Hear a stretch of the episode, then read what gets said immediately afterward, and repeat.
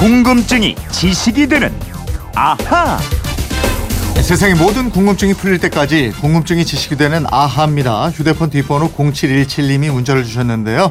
에, 탄핵이라는 제도는 어떻게 시작이 됐나요? 외국에도 지도자가 임기를 다 마치지 못하고 중도에 탄핵된 사례가 많이 있는지 이게 또 궁금합니다. 이러셨는데요. 궁금증 해결사 김초롱 아나운서와 이 궁금증 풀어보겠습니다. 어서 오세요. 네, 안녕하세요. 김초롱 씨는 일을 하다가 중간에 급하게 물러나 본 적이 없죠, 있나요? 없어요. 없죠? 아직까지는 없습니다. 네. 그러니까 일종의 뭐 탄핵을 당하지 예. 않은 거예요?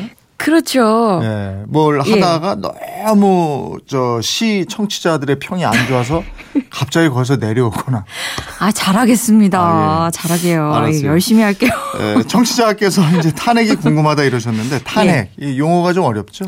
예, 탄핵이요. 한자로는 총알 열매라는 뜻의 탄자랑 캐묻다, 죄상을 기록하라는 뜻의 핵자를 씁니다. 탄핵은 죄상을 들어서 책망함이란 뜻이고요. 영어로 하면은 임피치먼트입니다. 대통령, 국무총리 또는 행정부 고급 공무원이나 법관과 같은 신분이 보장되어 있는 공무원의 위법 행위에 대해서 국회의 소추, 심판에 의해서 또는 국회의 소추에 따라 다른 국가기관이 심판을 해서 파면하거나 처벌하는 제도입니다. 음, 탄핵을 당하면 뭐 정말 큰 불명예인데 언제부터 이 탄핵이 시작됐어요? 아주 길게 보면요. 민주주의가 시작된 고대 그리스 아테네의 도편 추방제를 기원으로 보기도 합니다. 도편 추방제요. 도편 추방제는 국가에 해를 끼칠 가능성이 있는 사람의 이름을 조개 껍질이나 도자기 파편에 적어내는 거거든요. 아, 이 도편에 쓰인 이름이 총 6천 표가 넘으면 그 사람을 나라 밖으로 10년간 추방했던 제도입니다. 네. 이 직접 민주주의 정치 제도로 기원전 487년경 처음으로 실시됐습니다. 그러면 이 도편 추방제는 지금처럼 재판관이나 의회 가 아니고 국민들이 직접 참여해서 탄핵을 하는 그런 제도였네요. 예, 그렇습니다. 그때는 시민들 수도 많지 않았으니까요. 그리고 보다 근대적인 의미의 탄핵 제도는 14세기 영국 의회에서 확립됩니다. 네. 1476년 영국 하원 의회가 장관을 하면서 폭의를 취한 라티모 상원 의원을 처벌해 달라는 요청을 왕에게 해요. 음. 이때 라티모 의원은 상원에서 자신을 변호할 기회를 달라고 요구합니다. 이 사건을 계기로 탄핵 소추는 하원에서 발의하고 심판은 상원에서 하는 관례가 굳어 지게 됐습니다. 네. 우리나라로 치면 헌법재판소 역할을 상원이 한 거군요. 예. 이렇게 도입된 탄핵 제도는 시간이 흐르면서 평민과 귀족의 힘겨루기 양상을 띠게 됐고요.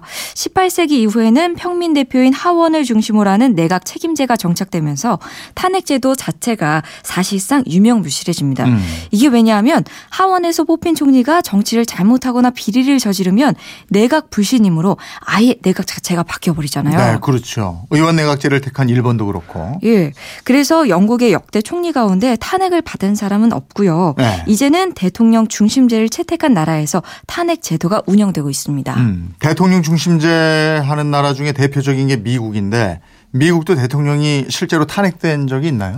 그 독립 이후 계속 대통령제를 하고 있는 미국에서는 탄핵 소추가 거의 이뤄지지 않았습니다. 네. 그렇다고 전혀 없는 건 아닙니다. 어, 그래요? 예, 탄핵 소추가 이뤄진 가장 유명한 사건이 미국 역사상 처음으로 탄핵 절차를 밟은 17대 앤드루 존슨 대통령을 상대로 한 거고요. 음. 1865년부터 임기를 시작한 앤드루 존슨이 법률을 위반하면서 육군 장관을 해임하려 했고 또 의회를 모독했다는 등의 혐의로 의회에서 탄핵 소추가 됐습니다. 어, 그래서 어떻게 됐어요? 탄핵이 이루어졌어요? 결의는 대한 탄핵 결의는 딱 한 표 차이로 부결됩니다. 아, 그리고 약 100년이 지난 1974년 하원의 법사위원회가 당시 닉슨 대통령에 대해서 세 개 항목의 탄핵 결의안을 표결에 붙였습니다.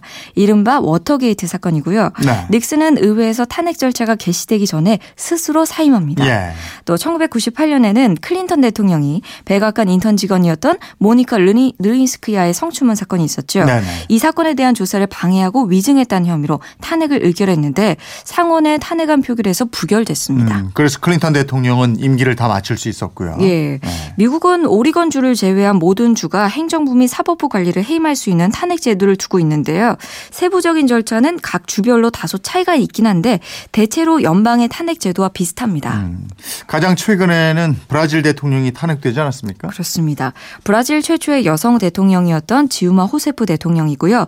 국영운동으로, 은행 국영은행으로부터 빌린 돈을 연방 정부 예산에 적용해서 예산법을 위반한 혐의로 지난해 8월 31일 탄핵됐고요. 네. 호세프는 탄핵 가결 다음 날 무효 소송을 제기했지만 대법원이 바로 기각합니다. 음. 브라질에서는 최초의 직선 대통령인 콜로르 전 대통령도 탄핵으로 물러난 전례가 있습니다. 네. 브라질은 뭐 탄핵 단골이네요. 그러게요. 음. 이딴 정책 실패에다가 비리 의혹까지 더해지면서 1992년 의회가 탄핵 절차를 개시했고 곧바로 자진 사퇴를 했는데 요. 음. 상원은 그래도 탄핵안에 표기를 붙여서 가결시켰습니다.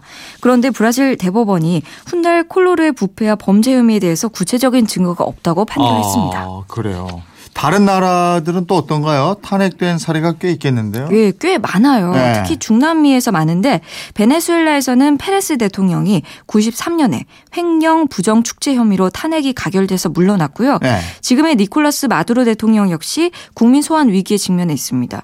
또 에콰도르에서는 97년 공금 횡령 혐의로 받은 혐의를 받은 압달라 부카람 대통령이 취임 6개월 만에 탄핵을 당했습니다. 음, 중남미 지역이 뭐 아무래도 부정부패가 많고 또 정치가 혼란스 럽고 이래서 탄핵도 많았군요. 예. 또 페루에서도 1990년에서 10년 동안 대통령을 지낸 후지모리 대통령이 2000년 부패 혐의로 기소되자 2000년 11월 21일 일본에서 팩스를 통해서 사임을 발표합니다. 네. 하지만 의회는 사임을 수리하지 않은 채 탄핵 절차를 진행했고 10년간 공직생활 금지령을 내립니다.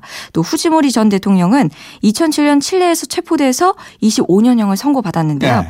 이 밖에도 인도네시아, 리투아니아, 파라과이 이런 나라에서도 탄핵이 이뤄집니다. 음, 우리나라에서는 어때요? 이번 탄핵 선고가 처음인 건가요?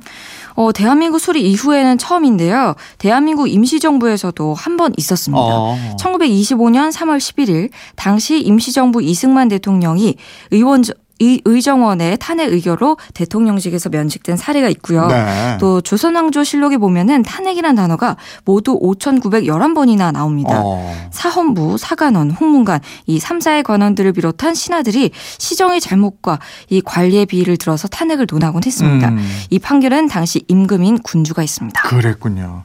이 탄핵의 역사가 꽤 길었군요. 예, 그렇습니다. 0717님 덕분에 탄핵에 대한 궁금증 많이 풀어봤습니다. 선물 보내드리겠고요. 지금까지 궁금증이 지식이 되는 아하 김초롱 아나운서였습니다. 고맙습니다. 고맙습니다.